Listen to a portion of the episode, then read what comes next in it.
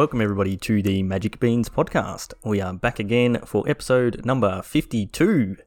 I am uh, your host for tonight, and my name is Shorty, and I have just one bean on the line with me tonight. So tonight it is just myself and Cracker. How's it going, mate? I'm good, thanks, buddy. How you doing?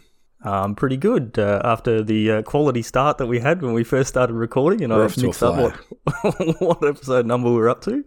That's We've what done happens so many. Yeah, you Oh, know, yeah, like that's right. just lose count. So it's so confusing. We we forget to update the show notes, but anyway, we're here, and uh, yeah, we're gonna record an episode, and hopefully you listeners out there enjoy it. So. Plenty of things as always to talk about, and uh, yeah, I think we'll we'll end up with a jam packed episode. So, before we get into that, Cracker, do you want to tell us who our sponsors are? Absolutely. It is Josh and Pat's MTG Bazaar. They run auctions for physical magic cards on Facebook every night of the week. You can get some really great deals. They have uh, all kinds of lots, usually multiple lots of cards at once, all the way from interesting, like art basic lands, all the way through to um, expeditions, the full range. And on weekends, they run special auctions where you can find things like reserve list cards, dual lands, those kinds of fun things. Uh, and they help us do what we're able to do. They provide prize support for our leagues and uh, just generally legends. So go check them out. Uh, you can just search for Josh and Pat's MTG Bazaar on Facebook or on Google, and you will find them. Yep, very good. Uh, they yeah they put up lots of things that uh, I don't buy because they're all too expensive and I don't have the money for it. But somebody does. That's true. That is the problem of having three children, though. yeah. They tend to just vacuum up all the spare money. Correct. Yes. All right. So uh, the first topic we're going to get into tonight, they've started off the Commander Legends previews. Now we spoke about this probably what like two months ago now, maybe six weeks, something, like that. It Yeah, was a long time. yeah, quite quite a while ago they announced that they were doing it.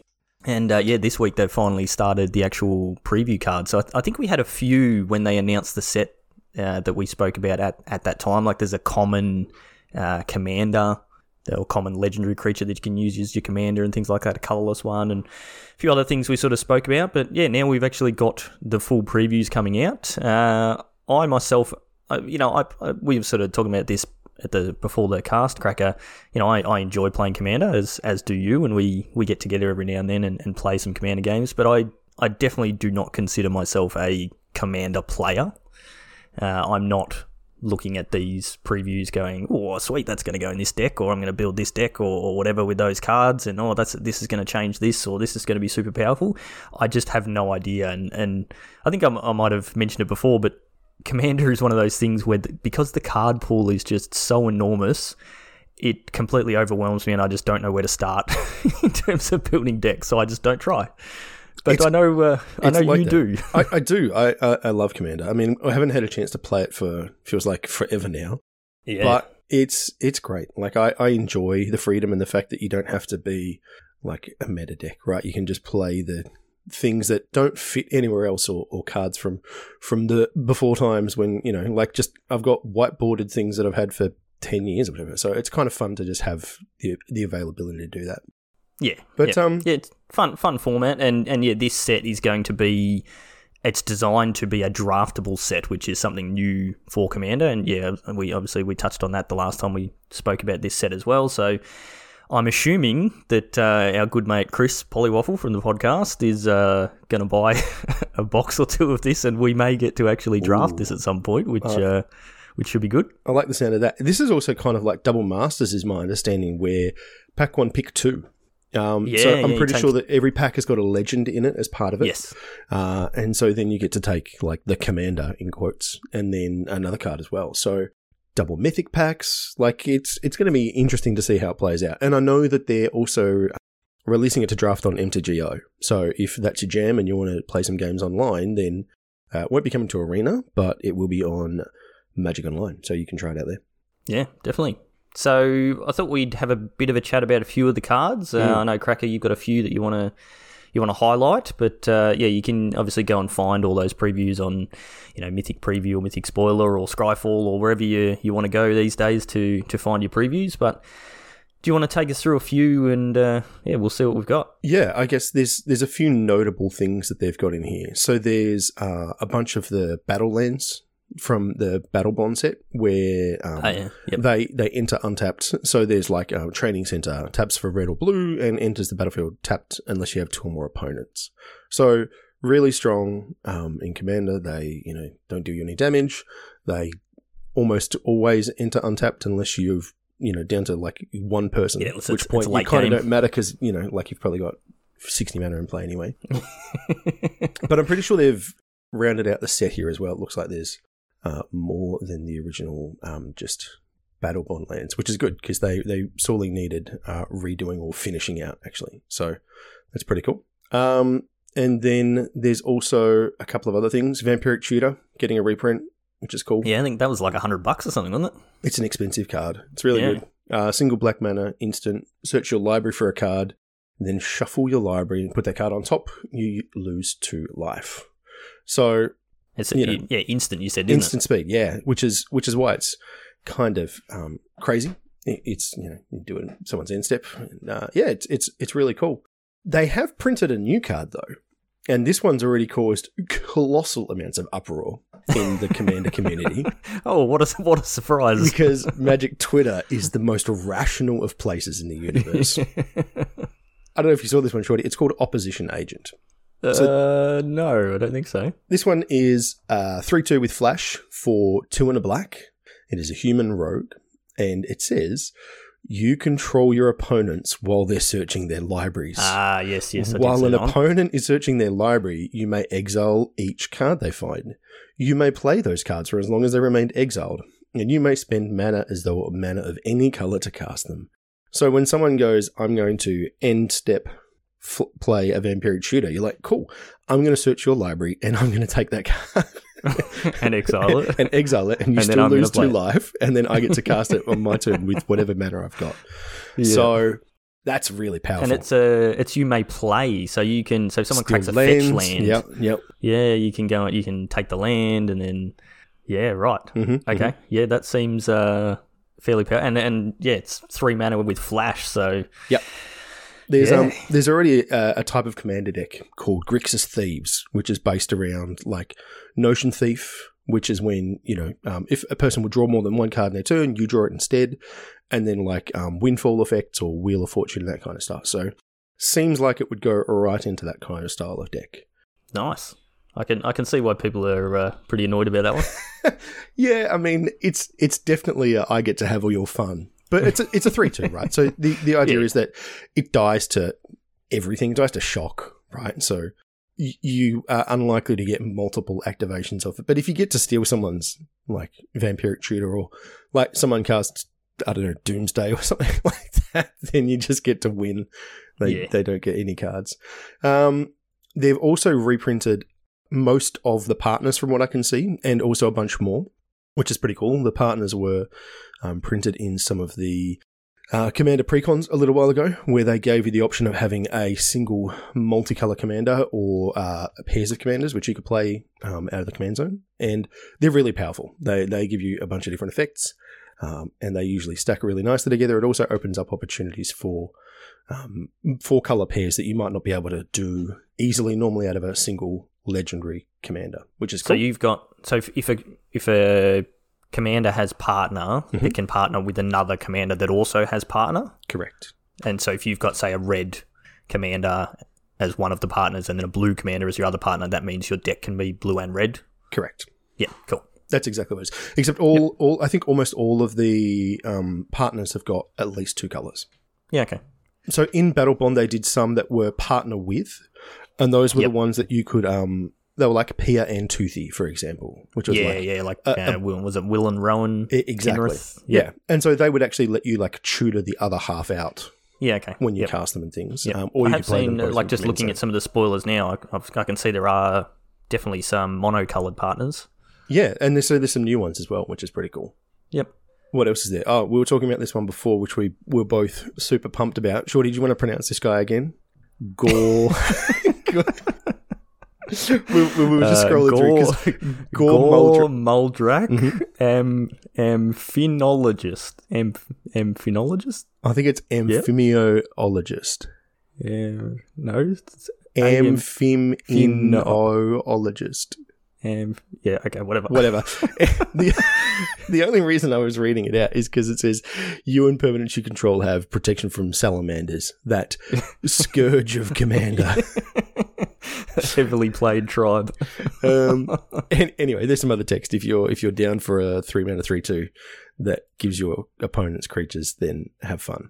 There was one that we were talking about briefly today in our Discord, which is still only been released in French, so we don't know all of the the rules text exactly.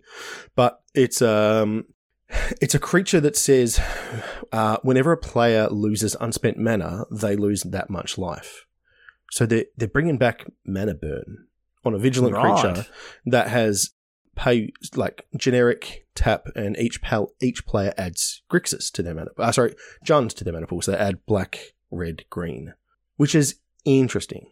So there were some there were some questions in um in our Discord about like the fact that there are cards that let you have like um there's an old the, the original Omnath, which is mono green, means you can um, green mana doesn't empty from your mana pool as you pass through phases, and so we were like, how does this work?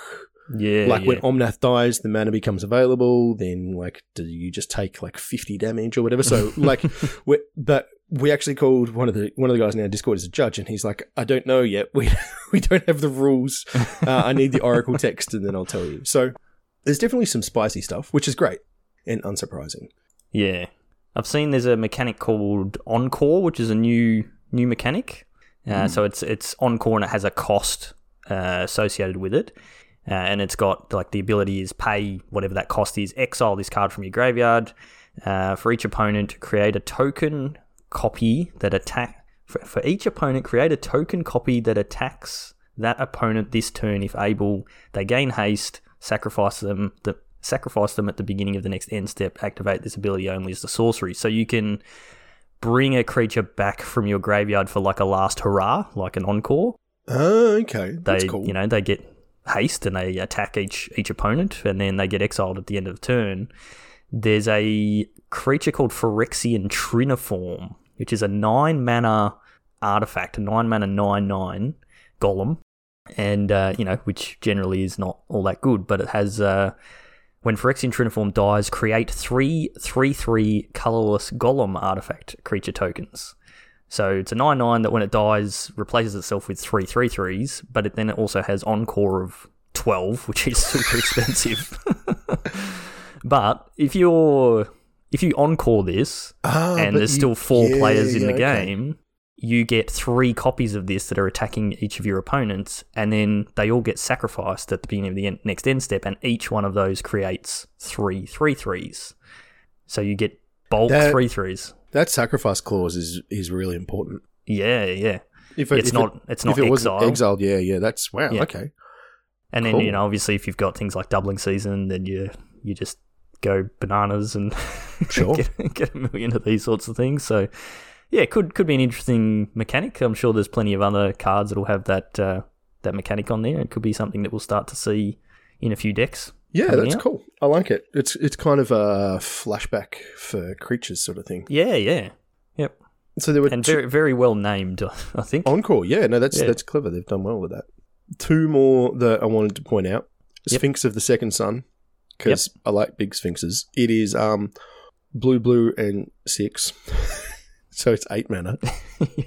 It's a 6 6. It says, uh, flying at the beginning of your post combat main phase, you get an additional beginning phase after that phase. The beginning Which just- phase just includes untap, upkeep, and draw. Yep. So you get all your upkeep triggers again. Yeah. Un- untap, so everything's untapped. You get your upkeep again, so if you get any upkeep triggers, and then Uh-huh. you get to draw another card. So Mhm, mhm. yeah, that's um Weird. Yeah, very weird. Yeah. Anyway, It's it's almost like an extra turn because it's at the beginning of your post combat main phase. So, yeah, so it's at the start of your second main phase. c- correct, but you still get your second main. Yeah, yeah, Yeah. So interesting. It um yeah, it lets you kind of tap out in your first main attack and then untap and, and kind of get another whole run at it, which is pretty cool. yeah, yep. Yeah, I mean it's it's, it's it, it is very close to just being like time warp or Yeah. like take take an extra turn. You just don't get an extra combat step. Yeah, that's all right. You're a blue deck. Who wants to attack anyway? Think about all those instants and sorceries. Think about the storm count, shorty. The storm count. Uh, and, and the last one I wanted to talk about is called Tevesh Szat, Doom of Fools. Uh, and he's a planeswalker. He's four and a black. And it's plus two. He comes in with four loyalty. His plus two is uh, create two zero one black Thrull creature tokens. Uh, plus one, you may sacrifice another creature or planeswalker. If you do, draw two cards and then draw another card if the sacrifice permanent was a commander. And minus 10, gain control of all commanders. Put all commanders from the command zones onto the battlefield under your control. He can be your commander. And he has partner. Yeah, nice. So that's interesting. Hmm. I mean, there, there's been plenty of like, obviously, there's a lot of threat and effects and, you know, um, mind control things where you get to steal people's permanents or um, commanders or what have you. But the fact that you steal them from everywhere, pretty great. I don't know how hard it's going to be. You go four plus two, six. yeah, like even, even with Dublin two, season, you're not you can't ultimate You can't. straight away. So they've obviously thought about that. Yeah, that's right. Someone will put in a Atraxa Proliferate deck and Yeah, with uh, what is it, the Teferi enchantments where you can activate your abilities twice. oh, this, And this instant speed. Chris written all over it. it does. Wait, stop listening, Chris.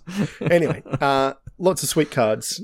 Recommend you check it out. There's probably a million things I, I have missed. Um, and I'll yeah, I'll start to look at like what goes where, and a few old kind of commander classics as well. So there's Nekusar the Mindrazor, uh, and also like the original Queen Marchesa, which are both um, highly played, but have been really difficult to get because they were like commander specific products. So Yeah, okay. sweet Is it new much much frames laser and from. Conspiracy? Uh, I don't know if this one was. Yeah, okay. The one of them definitely was. Yep. Uh, oh yeah, no, she was. She was definitely part of the conspiracy set initially. Yeah, Yeah, nice. with the it has the monarchy in it as well. So Yeah. there's yep. the the monarch set, which is uh, mechanic, which is interesting. Yep. He um, encourages attacking. Yeah. like you said, who likes to do that in Commander? no, not, no. not me. No. I just like killing everybody in one turn. Yeah, correct. Let me draw my deck, and then I suppose if I have to attack you to win, I will. let me let me do a bunch of math, and I'll figure out how much mana I can make. And oh, you guys are all dead. Sorry. yeah, we all just gave up. Uh, and uh, yeah, obviously, uh, like we are here in Melbourne, uh, Victoria, Australia, and uh, just this week, we it's been announced that the restrictions are starting to ease. So hopefully, we can actually get together and play some real life in person paper commander in the near future. That- that maybe good. we're allowed to have two people from one other house in your house once a day. So Yeah. it's, it's going to be a while before we can get all of the beans together, but uh, we'll- we'll do it. We'll do it. Yep, we're on we're on track for Christmas. We'll we'll see. Good enough for me, man. Yep. All right. So last weekend we had uh, a pretty large tournament, I guess. Like not uh, not publicly open tournaments, but there was the MPL and Rivals weekend. So this is the start of the new season for the MPL and Rivals. So a couple of weeks ago we had the grand finals, so that was sort of wrapping up the previous season. Now we're onto a new season, and uh, the way they're doing it this year is, I think they have seven of these uh, weekends teed up over the next year, I think, or, or however long the period is. And uh, uh, basically, what they do is all the people in the MPL play against each other. Uh, I think it's just like Swiss rounds or, or however they work it out. And then all the people in the rivals play against each other. They do it over the weekend and they play 12 rounds. There's no top eight or, or anything like that. And you, you effectively, they're just trying to get as many wins as they can. And every win that they get earns them a point. That point uh, goes to ranking them on the ladder for the MPL and the rivals, which then at the end of the season is used to determine who stays in the MPL, who goes from rivals into the MPL, who drops out, all, all that sort of stuff, and you know who qualifies for those sort of last chance tournaments and different things like that. So for the MPL and rivals players, which I couldn't name even half of them, but they're the top players in the world at the moment, and, and they're sort of the people that effectively set the metagame like we used to see uh, when we'd have a, a pro tour sort of right after a set release. So it's pretty important what decks they're playing and what they think is good. And this is where we start to see, you know, is is has something been found that's broken or or what's happening to the metagame, all that sort of stuff. So I think I don't know, Cracker, if you got to watch any of the coverage. I, I didn't myself. I was sort of working on on the house all weekend. but they uh, they did the mainstream through the Wizards account uh, as they normally do, but they actually got all of the players to stream as well. So pretty much every single player from the MPL and rivals was streaming their games. So you could watch, you know, the main stream with commentators, and then you could also have up a second stream watching the other person's uh, hand or, or their view and sort of hear what they're saying, or you could go, okay, well, I like, uh, you know, PV, so I'm going to watch PV, and he's playing against Martin Juza, so I'm just going to have both of their streams up so I can see both of their games and see exactly what's going on. So, pretty cool way to do it. And from what I've heard, it it was pretty successful, and people uh, were quite interested in how it was going and how it was run and all that sort of stuff. So, did you catch any of it at all? Oh, a, a very little bit. Um, Yeah, okay. Kind of like yourself, I had a bunch of housework to do. So uh, things in the garden have been my focus for the last little bit, sadly. Um, but I think they've really learned from what they did last season, which was what they call the MPL splits. Yeah, And the splits made no sense to anybody, including the players in the MPL. Um, but the problem with them was they were pre-recorded, and Yeah, so yep. you had, uh, you know, the match played whenever before, um, and so there was no kind of the commentators were covering it live when they broadcast it to try and give that feel, but you still knew, like the result was known, and you know, like if you paid attention to the MPL players at all, then like sometimes you would find out. You know their record and stuff beforehand, even though I don't think you were supposed to. But Yeah. um, look, live magic is way more interesting. Live everything is way more yeah. It's interesting, it's right? it's weird how that works. Like It's like I'm, I'm a I'm a big NFL fan, and if I can watch a game live, I will. But once the game's finished and, and I sort of know the result, or even if I don't know the result, I'm just not really interested in watching it. It's just not the same, and that's that's so weird that even if you don't know the result, the fact that it, it's not happening live makes you disinterested in it. I mean, Yeah. some some sort of weird human psychology thing there Yeah, that I, I- I, I can't explain. No, there's but there's definitely something there because Yeah, it's yeah. it's absolutely true, and Yep. that's why um like flashback matches and things like that, even in coverage, get less viewership than the live ones, which is just interesting. So Yeah, look, yep. good on them for listening to the fact that people wanted live magic or as as close as we could get to it. Yeah, and the fact that you, you kind of open it up to um, i mean lots of different people being able to stream and you can kind of like you said back your favorite player and, and go hear what they're talking about and their line of commentary and their thought process is, is really cool. So yeah, Yeah. good. Well done for making a change. And and look you know the the format obviously had just been turned on its head with all of the recent bannings and things. So it was kind of the first big showing with the new format as it was with with like people who are the most invested right? These people get paid more by being in the MPL than they do being in rivals and you know people who are trying to get into rivals obviously or trying to get into the MPL are, are doing the very best that they can as well so they're putting a lot of time and testing and, and effort into this. And so you kind of hear of the teams like um, one of the most common archetypes played was Dimir Rogues. And there's actually two different builds of Dimir Rogues. There's one with Lurrus as the companion, and then one which Reid Duke really pushed is um, with Shark Typhoon instead. The idea being that it was better in the uh, Yorion matchup, I believe. And so there were kind of these different approaches that they had. So it's, Yeah, it's yeah. and that's kind of, but then like you see who else played it, and it's like, all right, well, Reid played it, and then like LSV played it, and so you, you have these kind of team approaches again, which we we kind of have missed for a little bit as like the Yeah. the big like what's Channel Fireball playing, what's East West Bowl playing, you know, like wh- what's going on here. So that that's Yep. fun to see again. Yeah. I've definitely heard from a few podcasts I've listened to this week that yeah, they they absolutely had their sort of testing teams and, and groups and things together working on deck. So yeah, it, it is pretty cool when you see that because that's when you really that's when you know they're really trying to break a format and trying to figure it out. And so like looking at the metagame from this. Yeah, Dimir Rogues came in at the top 33.3% in the MPL was Dimir Rogues and 34% in, in Rivals. So, yeah, that's that's a fair metagame percentage. But like you said, when you actually split up those Dimir decks, they're not all the same. They've they've taken slightly different approaches, which is cool. Uh, and yeah, they're still metagaming against the other decks that they were expecting to see, and um, you know, there's still still a lot of diversity there. So, and I don't think anybody came out of that weekend going, "Uh uh uh oh, like Dimir Rogues is broken. Uh, we're gonna have to ban something. We're we're in trouble again." So, yeah, pr- pretty cool to see that, and pretty cool to see a whole bunch of of different decks. So. What was the best performing decks that we saw Uh, from from the weekend? Gruul Aggro actually was the, Yeah, okay. the the best performing. It looks like it had a sixty five percent win rate. So there was only seven people who played it, but it I mean it did really well. So that was certainly the strongest. The Dimir Rogues with Lurrus was the next best with fifty nine point nine percent. And poor old Azorius Yorion, which was supposedly the next big thing, and Yorion should be banned, 25% win rate. Yeah, that's It um that's pretty bad. Crushed. Yeah, and um, like I think people probably came in expecting a lot of people to play it, which they did. Like there's there's a lot of Yorion decks in there. Um, like yeah, if once you split up the the two rogues main types of rogues decks, then Yorion is actually the the top deck in terms of deck numbers. So a lot of people came in probably expecting to see that and and metagame ag- against it, and yeah, they just proved to prove that Yorion is not broken and it can be beaten. Great. I mean, I, I really like the fact that we've got almost like a rock, paper, scissors here, where, you know, the- in, in theory, Yorion can be built to, to beat up on a bunch of stuff. And, you know, like, if my main game plan is the rogues deck is to mill you out and you've got 80 cards, then that's, that's, that's a lot harder. Yeah, yeah.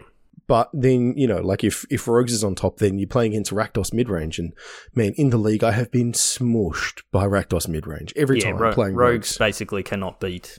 It, it can, but it's just so hard. Like you Yeah. just, you have to grind for, for every little edge because they just get to keep bringing back Kroxa. you just, you're just making Kroxa better. Yep. And it's Take like, uh, discard another card.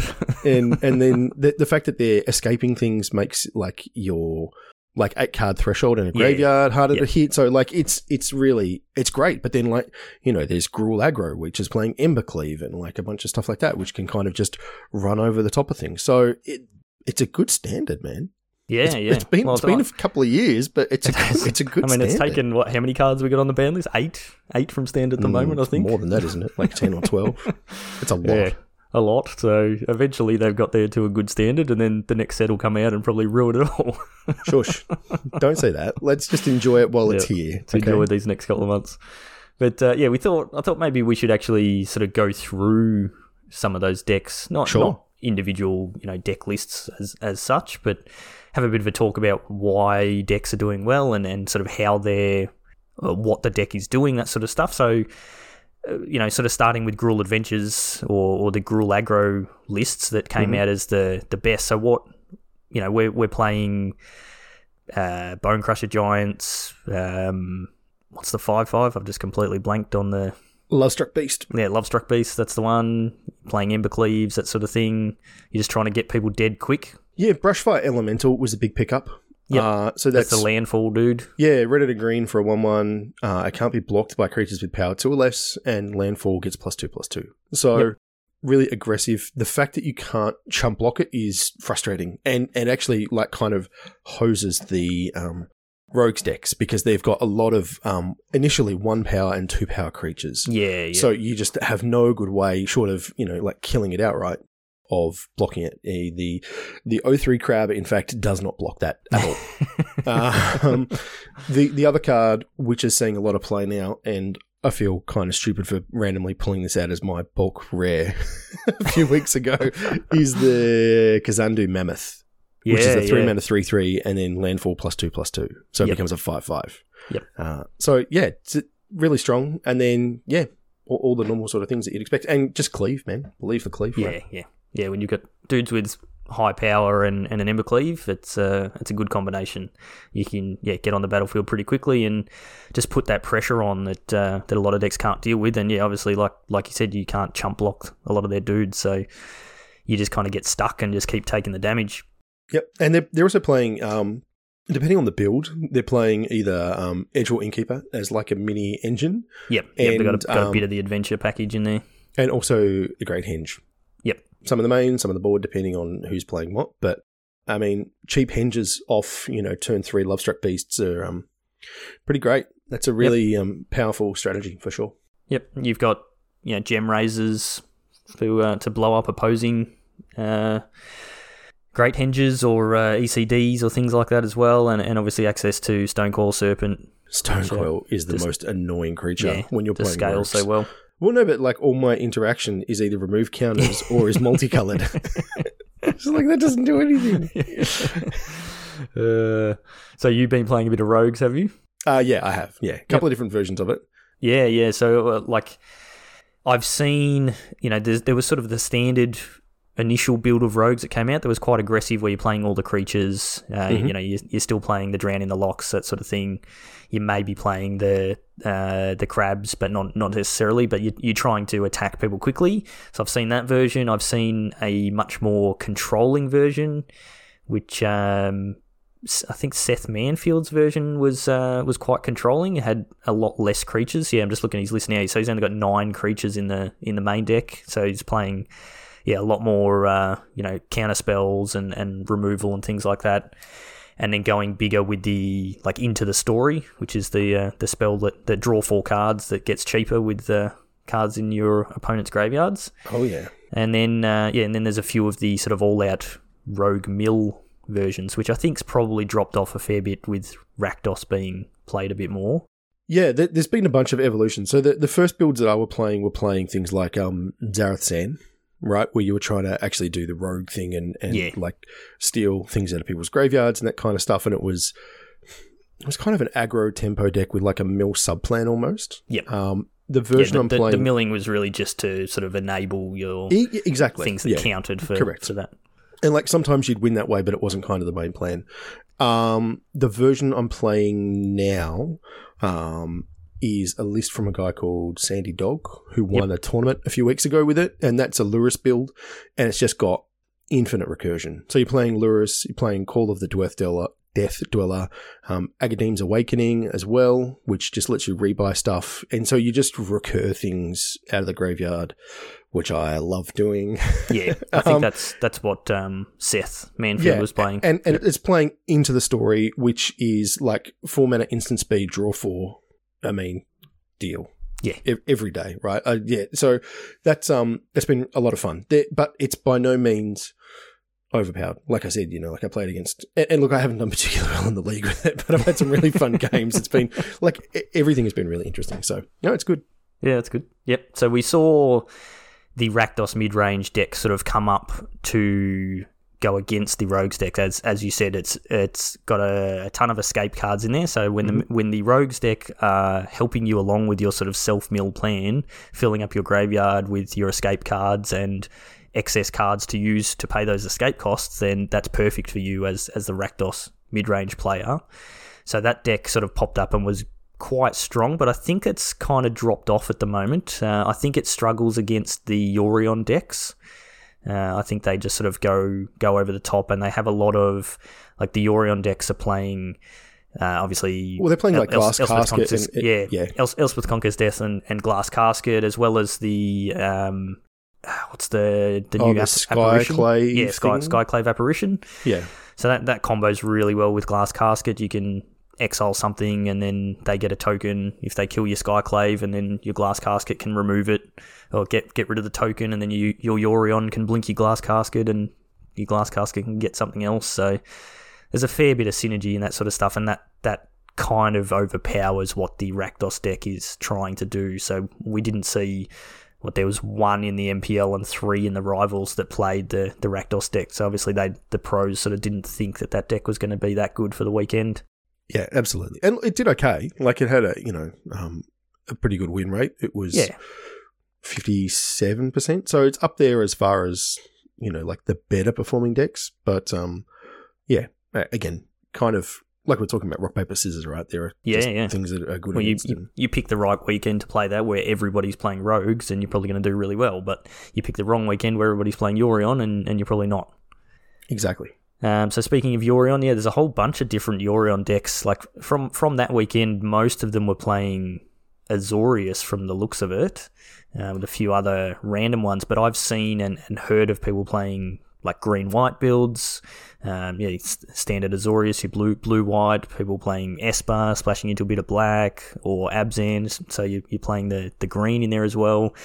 A whole bunch of different ways you can build it, and you know just that that synergy of having permanence with enter the battlefield abil- uh, triggers and Yorion, you you can kind of build it however you want it and find what suits your playstyle. So definitely very powerful. Obviously, not anywhere near as powerful as it used to be back with the old companion rules, when you could just always have Yorion when you when you needed it. But and and you got to cast it for free off Fires of Invention. Yeah, yeah, yeah, yep, absolutely. But uh, yeah, still still pretty powerful. And yeah, it's a again, it's a sort of deck where if you don't account for it and, and you forget that it's in the metagame, all of a sudden it's going to come out and, and win a few tournaments. So you need to be aware of it.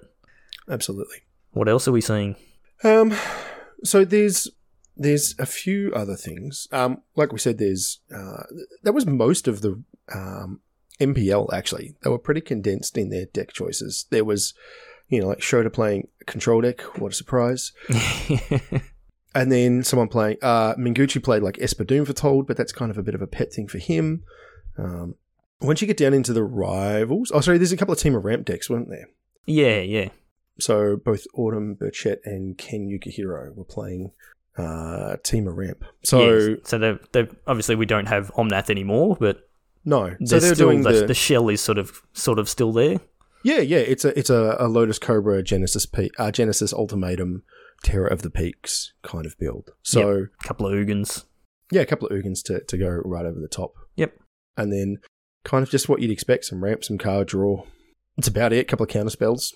Yeah, but very, very similar to um, sort of the very early versions of the um, strategies that we saw, all the four color strategies that we saw, but just obviously minus Uro and Omnath, which yeah. has made it. And it, like this is like when we did the bannings cast where we sort of talked about get sort of going right into bannings and that sort of stuff and the, the theory on like the issues with, with the powerful cards that are they're printing at the moment. This is a sort of ramp deck that I'm really happy to see where you can play a super fast aggressive deck and just completely get under this this sort of deck. It's like yeah, when it when it gets its mana online and it gets to casting Genesis Ultimatum, it it can go off, but it has to survive to that point, and that's that's good. Like having a deck like that in the in the metagame is fine.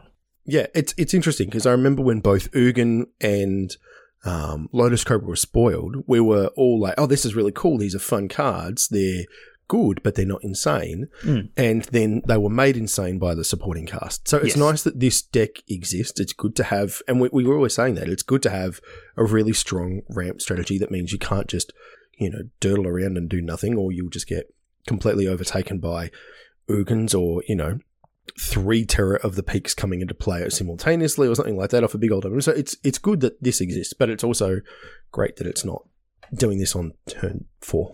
Yeah, yep.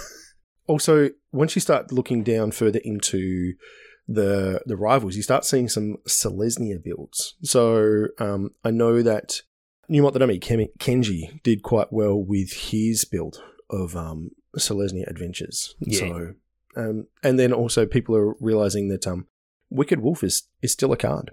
There's there's there's some Yeah. food floating around. Yeah, yeah, I've, I've seen seen a, a bit of the mono green food deck that people are trying to bust out the old uh, feasting troll king again. Which again, like if, when people are playing rogues and they're milling you, yeah. if you're playing a food deck and they put your, your feasting troll kings in your graveyard, uh, oh, I've got three food here. Well, I'll get a, I'll get my uh, feasting troll king back out of my graveyard, and away we go. He's an eight eight, right? Uh, big boy, yeah, he's, he's like that. big. Can't can't remember exactly what he is, but yeah, I haven't Something. seen that card since uh, since it first came out. I think it was Yeah. sort of people played a bit of it and then it disappeared because everyone realised Oko was the thing, and why would you bother playing this Hey, big creature that gets turned into an elk? You have an elk. yeah. exactly. So yeah, so there's that. Uh, I, I, again, it's it's you know can win. Same with just sort of your regular mono green stompy decks. Um, I've tried playing a bit of mono red recently and Mhm. and struggled. It's I just don't think it. It's really just missing a couple of cards. So I'm tipping we'll see over the next two or three sets. We'll see a couple of good one drops and things like that get printed, and mono red will be back in in a couple of sets. But at the moment, it's probably not not really where you want to be, which is it's a bit of a kind shame. of okay. Uh, well, sort of like it's it's good to have a good aggressive and like a good monocolored aggressive deck is always good. And I guess yeah. kind of mono green is probably filling that spot. There are some and and none in the MPL or the rivals, but there are some lists of mono white floating around. Yep. that some people seem to be having some success with, but it's certainly not kind of taking over by by any stretch. So uh, it's also okay that you know like mono red was good for a, a very long time um, in the like Dominaria stand and that kind of thing. So it's alright if it has a little break. I think. yeah, I mean, it's been good for, for quite a while. I mean, I've been playing almost the same deck for the last like three years almost. Yeah, Just- yeah, correct. You just, just a jump into historic and queue it up again Yeah, with that's a right. couple of other cards, and away you go. yeah. I mean, even in standard, a few a few cards leave, but they get some good replacements. You just keep playing Yeah. effectively the same deck. Uh, I did I did give uh, cycling a crack uh, this week. I know like Simon Ooh. Görtzen played it in the the Rivals League. Like just with the the amount of rogues milling you, uh, your uh, your Zenith flares get big really quickly. Um, Uh, I'm, I'm tempted. I've seen it. I haven't built it yet, but I played. I mean, when that was a deck, I played a lot of cycling. you Yeah, know, yeah. throughout I mean, all the hasn't league and a bunch of other stuff. Uh, is there anything different? You probably The- get some well, I mean, better the list- mana. The list I was playing, yeah, the the mana was slightly different, but uh, that was pretty much it. Everything else was exactly the same. I don't think I changed a single card in the actual actual main deck. Shadow Skull Smashing. I'm just I'm just looking through Simon's list. The Yeah. the only difference is you now get the um, pathways. Yep. And he's playing a couple of triomes for value, I guess. All right. Yeah, I'll have to take it for a spin. seems, seems mystical mystical disputes in the sideboard. Sure. Okay. Yeah, But And- I mean, that, some that blood was the thing in the apparently. Jeskai version anyway. yeah, oh, yeah, yeah. Sure. Yep. Oh, okay. Fair enough. I guess that's a thing. yep. But yeah, again, that's another deck that's hasn't lost anything. Has probably picked up just a couple of cards that can be used here and here and there, but he's still really powerful. And if you're not if you're not prepared for it, then uh, yeah, you're going to get smashed. So prob- Yeah. probably actually a good deck to be playing on the, the best of one ladder at, at the moment. Hmm, I like Well, especially for me, I'm st- I'm still down in silver. Bronze. Uh, yeah. I haven't, I haven't been playing a lot on the ladder recently Uh, dear listeners, why do you listen to us? because we're entertaining and honest. yeah. Anyway. yeah. All right, cool. So I think that's mostly the sort of the standard metagame where we're at. So it's it's looking good. Like I have not heard anybody complaining, which is shocking in itself in the last week that this metagame is bad or it's solved or, or anything. I heard, yeah, probably a week and a half, maybe two weeks ago, people were complaining about Yorion and, and saying that it was it was going to be a problem. And this weekend proved that that's clearly not the case. So, yeah, I think it's um I think it's good. It's a, it's a good time Yeah. to be playing standard. Love it. It's awesome. Yeah, so get get into it. So uh, yeah, if, if you do want to play some standard, this weekend is uh, we have another one of the Arena Open. So we've this has be the third one I think that they've run. Yeah, third or fourth. Yeah, they did a standard one, then they did a historic one, and then yeah, back to Yeah. a, a standard one. So That's right. yeah, so this is standard. So that's actually on this weekend. So we're recording on Thursday night. So you'll have this out Thursday night.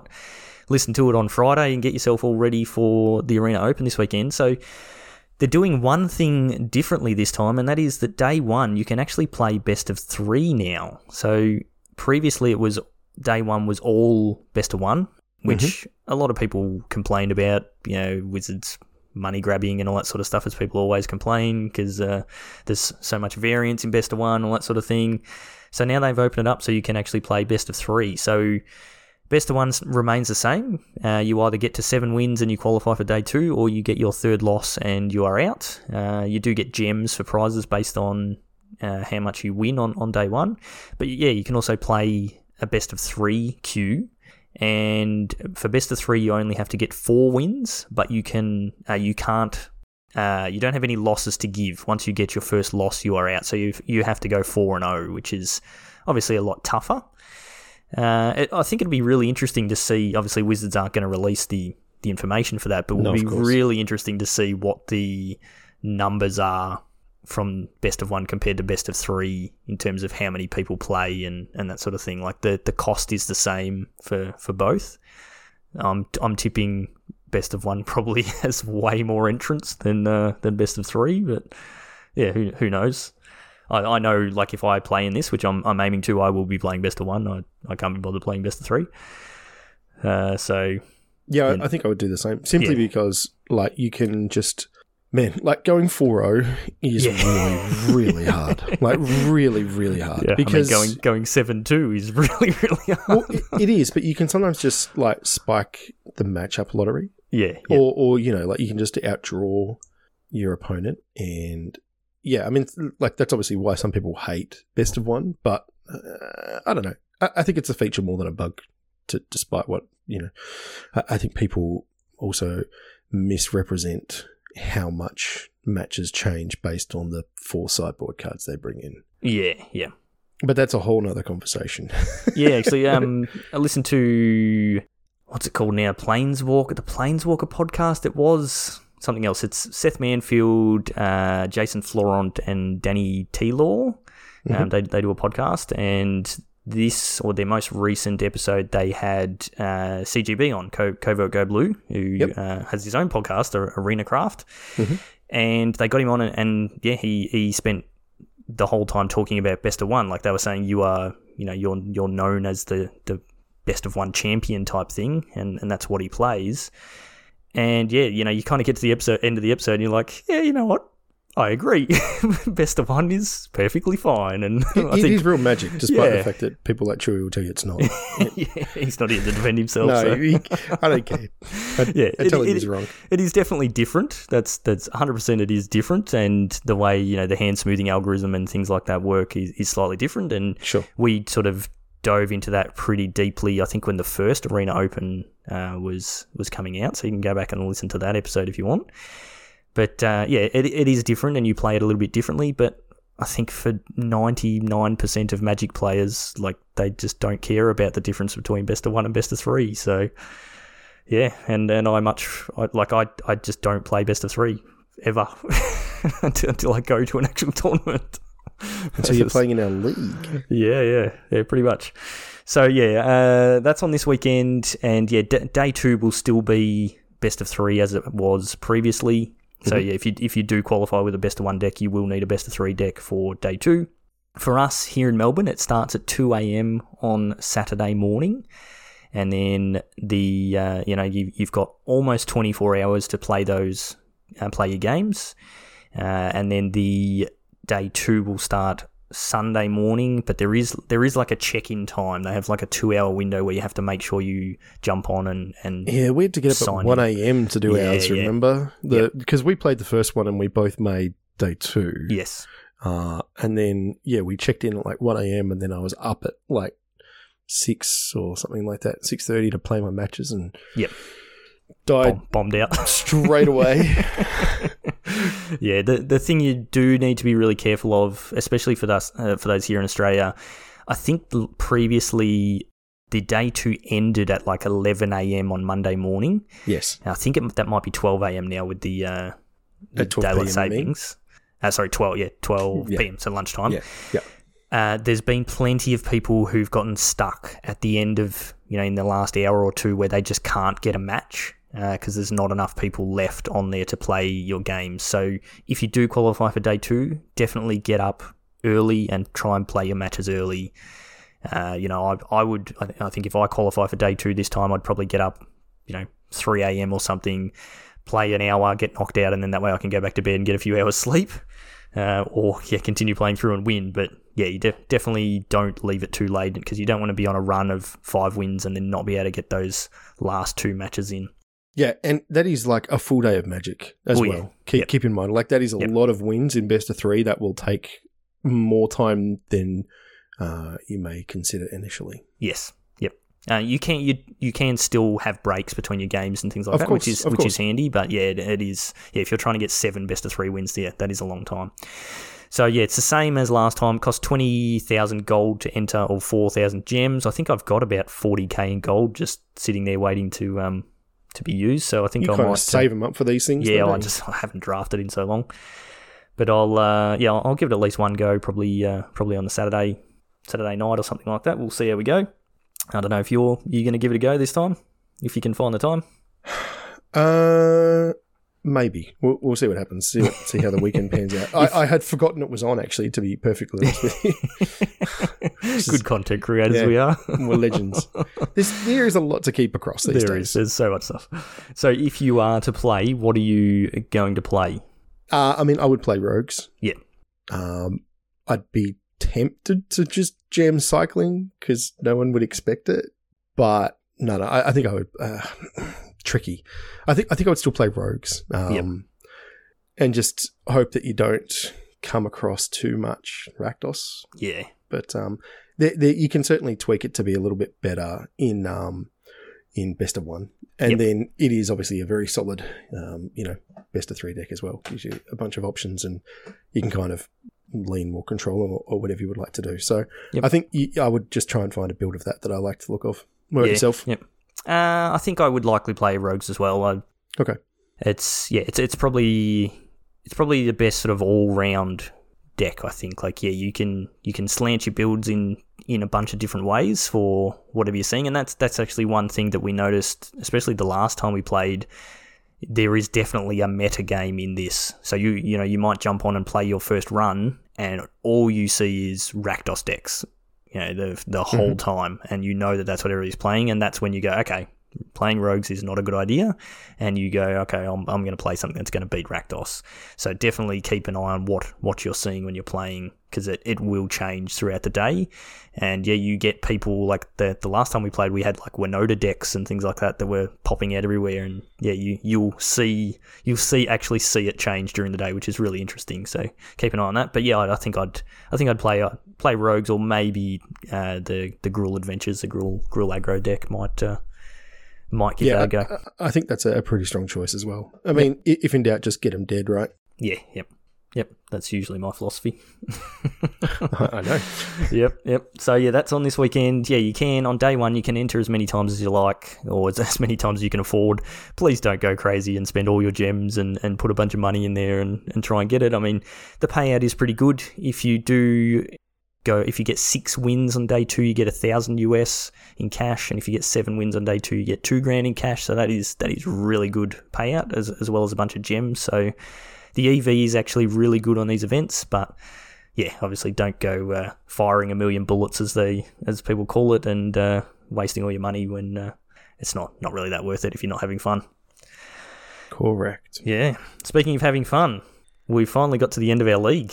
We well, nearly Almost. I'm I'm I'm, I've get, I'm getting updates as as things are, are going here, right? Yeah, nice. Um, it's uh, Group Cracker is um, man. So we have Yan Ray, who has uh, I'm trying to think of the right word here. Demolished everybody. I mean, two leagues ago he got the wooden spoon. I don't think he won a single single match, and Uh, uh, yeah. this time he's gone eleven and oh. zero. uh, yeah, yeah, he has. Yeah, yeah. Well, well done, Yanray. You uh, you deserve that. And uh, yeah, Pjaw has uh, backed it up. Pjaw made the last finals of our last league, and yeah, they Mhm. finished the top on my, from my group. But uh, yeah, we've still got still got a bunch of spots that are still in contention. Yeah. Uh, a so cou- couple of matches to be played.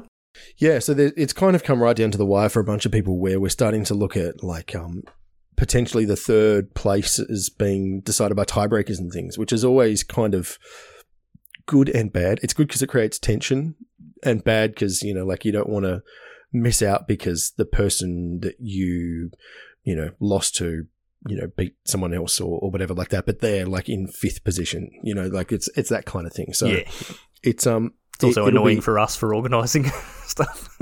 that that too that too um, but one of the things that we've noticed this week is um, envy slots are now like changing based on finishes and um, in in like now in in where people you know e- even outside of the top three you know, like Jay Mudd's running the numbers about like if I beat this person and they lose to this person, then I'll get in at eight and stuff. And so he's he's like crunching crunching what's going on here. So it's it's interesting that there's kind of like these these matches that you know because it's you know it's a Swiss thing, right? Where you just play everyone. It kind of doesn't. Well, it's not a Swiss. It's a round It's robin. round, round robin. Yeah. Yeah, so it kind of doesn't matter when the matches get played, but the way that they've kind of just lined up, certainly in my group, um, is is putting some extra tension on it. So I, I kind of Yeah. am digging it. Yeah, I mean, like sort of looking at the invitational ladder. So if you missed our prior announcement, uh, yeah, we do have our 2020 Magic Beans Invitational coming up.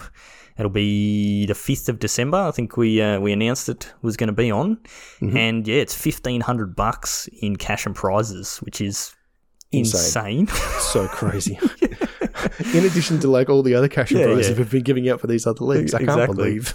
yeah, yeah. it's- I think we're like, I think if you add up everything this year, we'd be we'd be at like four grand or something like that that we've we've given away in, in cash and Wow. prizes. So I might have to uh, actually add that up. But yeah, that's that's pretty nuts. But yeah, our, our if you don't know, you know, if you're a new listener, our, we run these leagues every few months, and yeah, people accrue points through playing these leagues. That puts them up on the uh, leaderboard, and uh, yeah, the top eight from that leaderboard at the end of the year qualify for our invitational. And yeah, we had a bunch of sort of top players like Child Rebel Walker and J Mud are both. I think J Mud's getting getting zero points from Yeah, uh, from this league. He and I are fighting it out for the wooden spoon, actually, Yeah, in our yep. group. which- Yeah. Uh, is Child Rebel interesting. Walker's currently sitting in sixth, and I think I don't think he can actually get to fifth place to get a point, but he's pretty much locked in. So you've got you got a couple of people that were sort of towards the bottom of the top eight currently, like Plunksy as well, Mhm. uh, who I don't think's getting any points. No, not get- not getting any points. They yeah, the people that we thought were going to be sort of guaranteed to be in the uh, in the invitational have not got the points, and then a bunch of people below them have gotten a lot of points. People like Pjaw, who uh, yeah was on six points, is going to jump up to eleven with an extra five on there. So Uh, Wonga Sith is also a chance. They were sitting in ninth, and if they have, they've, they've still got uh, two or three matches to play, and so depending on how well they do, that could bump them up into um, top four, certainly, maybe even top three, depending on breakers. So Mhm. there's like, it's going to be interesting for sure. Yep, yep. So yeah, very cool and, and very exciting for our our first year of running these leagues and running this invitational. That it's yeah, it's it's literally coming down to the wire, and yeah, like you said, builds that tension and builds the excitement for the event, and yeah, should be really cool. But before we get to that, we have to stream the finals for this league. So that's taking place this Sunday. So yeah, four thirty Australian Eastern Daylight Time. Cracker, you gotta gotta get these time zones right these Man, days. I, I just add all the letters in there. As you said, mine, mine includes the initials of my three children as to when I can do exactly. things. yeah. So yeah, this this Sunday, four thirty PM. So Sunday, the first of November, and yeah, we'll be kicking off the final. So the top three from each group. So we have four groups. Top three from each group will qualify. The first uh, top place finishers get a bye for their first round, and yeah, the twos and threes all play off. Which we will be having those matches again being held prior to Sunday, uh, just to sort of cut down on the time for the stream on Sunday. And then yeah, Sunday we'll be kicking off the stream. We'll be uh, yeah starting 4:30 and probably running up till 10ish, 10:30, something like that, depending on how long everything goes. And yeah, it's always a great fun event. Obviously, you know us beans are on there trying to commentate and, and tell you what's happening, but it's always Mostly a lot of fun. just talk rubbish. Yeah, yeah. Everyone gets involved in the chat, and yeah, we always give away a bunch of ICR codes and, and sometimes some gem codes for Arena as well. So be sure to join us for that. If you're not already following us on Twitch, make sure you go and find us. Just search on Twitch for Magic Beans Cast, and yeah, you'll find us on there. And uh, yeah, get that notification for Sunday for that stream. So I'm really looking forward to it. It's been a lot of fun. We were hoping and crossing our fingers that this time we would finally be able to be together and do it in a booth, but not Nope. not quite. We're just a little bit We'll- short. We'll, we'll, we'll get there for the envy, we think. We hope. So yeah, I will be uh, pushing the buttons from my house again and crossing my fingers that the power does not go out and, and things like that. So should be a lot of fun. But uh, yeah, or there's also I, I thought we better put this in there just just you know so people are aware that there's going to be another stream on at a similar time that's not quite going to be as good as our stream. Not quite as good with prizes and things like that. Not quite as good of caliber of players. So the finals for the red bull untapped series which we've spoken about a few times through the year is actually being held on sunday as well. So that starts the stream starts for that at about 7.30 p.m uh, australian time or melbourne time. So yeah, you can at least get a few hours of our stream in before you you decide to ditch us and go and watch No, some, no, no, it's fine. some other people play. But I think once you've watched, you know, at least five minutes of our stream, you'll be hooked and you'll be there there for the rest of the night. So But then, then you want to know the conclusion of the event, Yeah, right? exactly. You want to see Yep. the, the finals playing out. So so yeah, it should should fun. be good fun. Yeah, definitely looking forward to it, and it will be a good event. And then uh, yeah, we'll get to see who's going to be in the invitational in uh, in a month or so's time. So I think that's going to do us for tonight, Cracker. Uh, we haven't gone on too many tangents, and we've done pretty well tonight. But we've still ended up with a, uh, a reasonably long cast, as as we always seem to do. There's always a lot to talk about in Magic. there is. but we will leave it there. So uh, yeah, if you uh, if you want to get in on these leagues that we're running, we're going to be posting, or uh, over the Christmas break, we will be catching up all all the beans and uh, hopefully in person. We'll be discussing everything we want to do next year and planning out our calendar for events and leagues and things. So. If you want to get in on those, like I said, we've we've given uh, away about four grand of, of stuff this year. So next year, I'm tipping possibly going to be bigger. So I, I can't imagine it being smaller. uh, no, I, I don't imagine it being smaller, but uh, yeah, it's all free. So uh, yeah, get in and, uh, and join the stuff that we do. So the way you do that is get in on our Discord. So we have a open Discord to anybody who wants to join us. The link is always in our show notes or on our Twitter and Facebook. So come and join us in there, and yeah, get into the events that we run next year because they're a lot of fun. We've actually got one more event we're running this year that's open, We which do, is yes. our no ban list standard, which Yep. we're running on the 7th of November. Yep. So in just over what a week, Yeah, yeah. We're to yeah, starting at 11 and it's it's all of the nonsense that play design thought we should have had. Was meant to be so, instead. so Omnath and Oko and Uro and Fires. just, just fires and Once upon a The- time. What, yeah, yeah, perfect, perfect. Uh, the only thing we can't do as was built is the way companions work. yes. But yeah. basically, we'll, we'll let people do um, effectively freeform decks and challenge each other. And uh, I think we are we going to try and cover some of that as well. Uh, possibly, yeah. We'll have, we'll have to see how we go. Uh, we do have prizes. We've got some uh, some collectors boosters for uh, Yeah, for that one. So yeah, that should be pretty good. Again, another free event with awesome prizes. So yeah, get in, and, get and in not many join 'em. people registered at the moment. So Mm, good, really good EV. yeah, Chewy's one of them. So that's a buy. uh, so so so come check it out. Very good. Uh, yeah, so if you want to show us some support, you can, uh, yeah, obviously, uh, you know, go and subscribe to us on Twitch and things like that. But we do also have a merch store, so you can, uh, yeah, go and pick up some sweet Magic Beans gear, hoodies, t-shirts, mugs, and things like that. So yeah, just look for the link in our show notes again, and, and head over there and buy something cool. I think very soon my entire wardrobe is going to be full of Magic Beans gear, and that's all I'm ever going to wear for the rest of my life. So that's fine by me, but I'm you sure should, you should definitely do the same. uh, she doesn't have a choice. It doesn't really matter. Uh, if you want to support our sponsors that show us support, then uh, yeah, just go and check out Josh and Pat's MTG Bazaar. Have look them up on Facebook and check out their daily auctions to grab yourself some bargains. You can find us on YouTube, Facebook, Twitch, and Twitter. All of those places. Just search for Magic Beans Cast, and you'll find us on there. And give us a follow so you know what we're up to and when we're going live. If you want to find me on Twitter, I am at Piece Inc. Chewy, Chewy's not even here. Wow. Shows how much I Oh. do this on Rails. Cracker. At Joel Hill underscore. Oh man, I could edit that out, but No, listeners, I'm not going to. Let. I'm not Sure to edit that one out. so yeah, thank you uh, as always for listening. Stay safe out there, and we will see you all next time.